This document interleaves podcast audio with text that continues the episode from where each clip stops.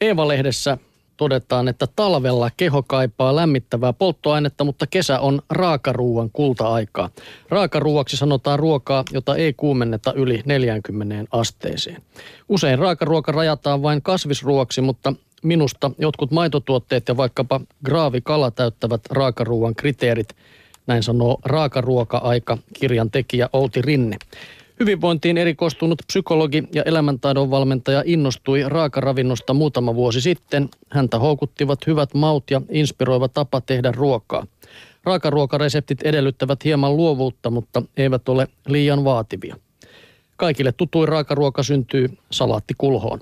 Kesäsalaatissa kannattaa hyödyntää villivihanneksia. Lisää makua saa, kun lisää salaatin joukkoon siemeniä ja marinoi kurkku, paprika tai kesäkurpitsa suikaleita.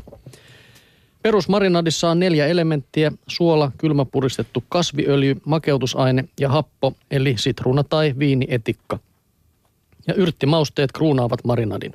Mitä ohuemmat suikaleet, sitä paremmin maut imeytyvät. Ohuista vihannessuikaleista syntyy myös herkullinen porkkana pasta. Sekoita porkkanasuikaleiden joukkoon misoa, mitä se sitten onkaan, sitruunamehua, hunajaa ja mausteita. Kokonaisuuden kruunaa pähkinä gremolaatta – Siihen tarvitaan tuoreita yrttejä, valkosipulia, saksanpähkinä, rouhetta, öljyä, mausteita ja ruokalusikallinen hiiva hiutaleita. Ja kesällä Outi Rinne herkuttelee myös kylmillä keitoilla. Tomaattipohjaisen gazpachon hän terästää tuoreilla mansikoilla. Mutta ei kannata aivan täysin raakaruoa ystäville, että kannattaa ne kanat ainakin käyttää jonkinlaisessa lämmössä. Muuten ainoa kysymys, mikä sen ruokailun jälkeen kuulee, että kumpi pää räjähtää ensin. No niin. No, Siinä oli hyvä vinkki. Se oli raakaruoan ystäville. vinkki. Ö, Martta-lehdessä, onko tämä Martat? Kyllä, Martat-lehti kertoo, että pahteisena päivänä on mukava vetäytyä katveeseen nauttimaan lasillinen vilvoittavaa juomaa. Tavallisista mehuista, kivennäisvesistä ja teelaaduista saa yhdistelemällä ja maustamalla uusia elämyksiä. Hyviä juoman raikastajia ovat sitrushedelmät ja yrtit, suosituimpana ehkä minttu. Ja jaetaan tästä pari oikein upean näköistä reseptiä. Apachete juoma saadaan, kun halkkaa kaksi avokadoa, pistää puolikkaan limetin tai sitruunan mehua, kaksi ruokalusikallista tomusokeria, kaksi desilitraa maustamatonta jogurttia ja 2-3 desilitraa maitoa. Halkaise avokadot, poista siemenet ja irrota sisustus kuoresta. Leikkaa hedelmälihaa isoiksi paloiksi, pane juoman kaikki aineet kulhoon ja soseuta sauva sekoittimella tai käytä monitoimikonetta. Ja annokset kahteen lasiin, tai annos kulhoon ja lisää niihin tarjoilua varten lusikka tai juomapilli. Apachete sopii erityisesti hyvin aamiaisille, brunssille tai välipalaksi.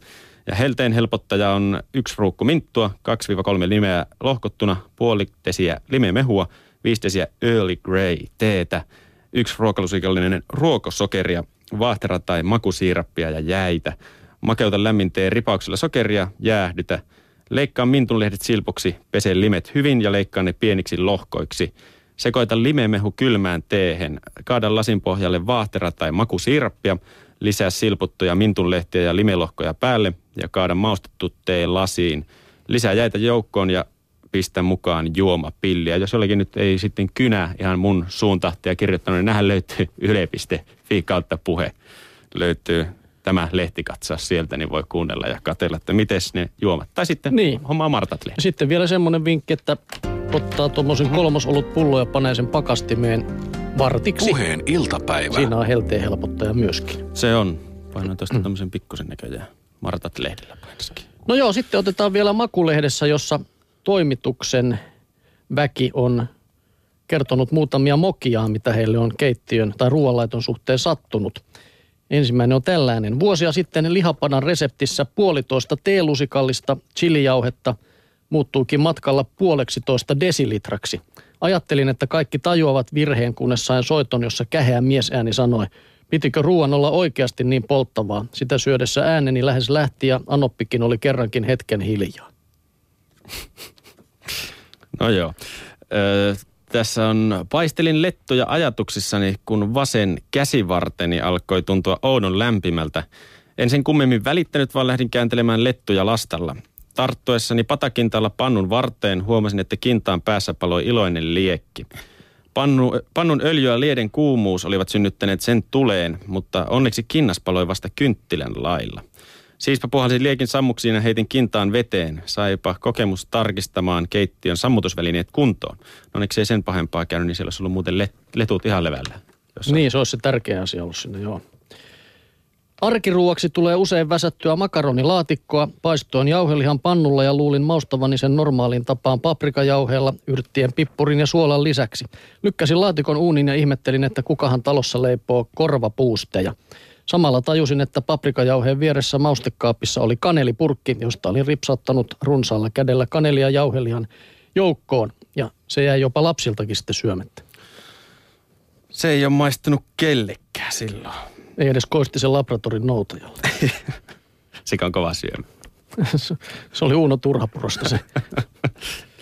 No, viimeinen, vaan ei vähäisi, vai oliko sulla vielä tämän jälkeen? Ei, se on. Ei, tämä on viimeinen. Anna sinä mennä vaan. No tää lähtee. Tarjosin mies vieraalle kahvin kanssa viinereitä, joiden päälle siivilöin kauniisti tomusokeria. Kehotin vierasta ottamaan tarjottavia ja samalla moka paljastui. Viinerit eivät olleetkaan viinereitä, vaan suolaisia pasteijoita ja vielä sokerilla höystettyjä. se oli kyllä, No niin, jos se oli niin kuin ensimmäiset treffit, niin joo. ainakin antoi itsestään erikoisen vaikutelma. On sekä suolaisen ja makean ystävä. No niin. Se, semmoisia ei miehet kattele kovin pitkään.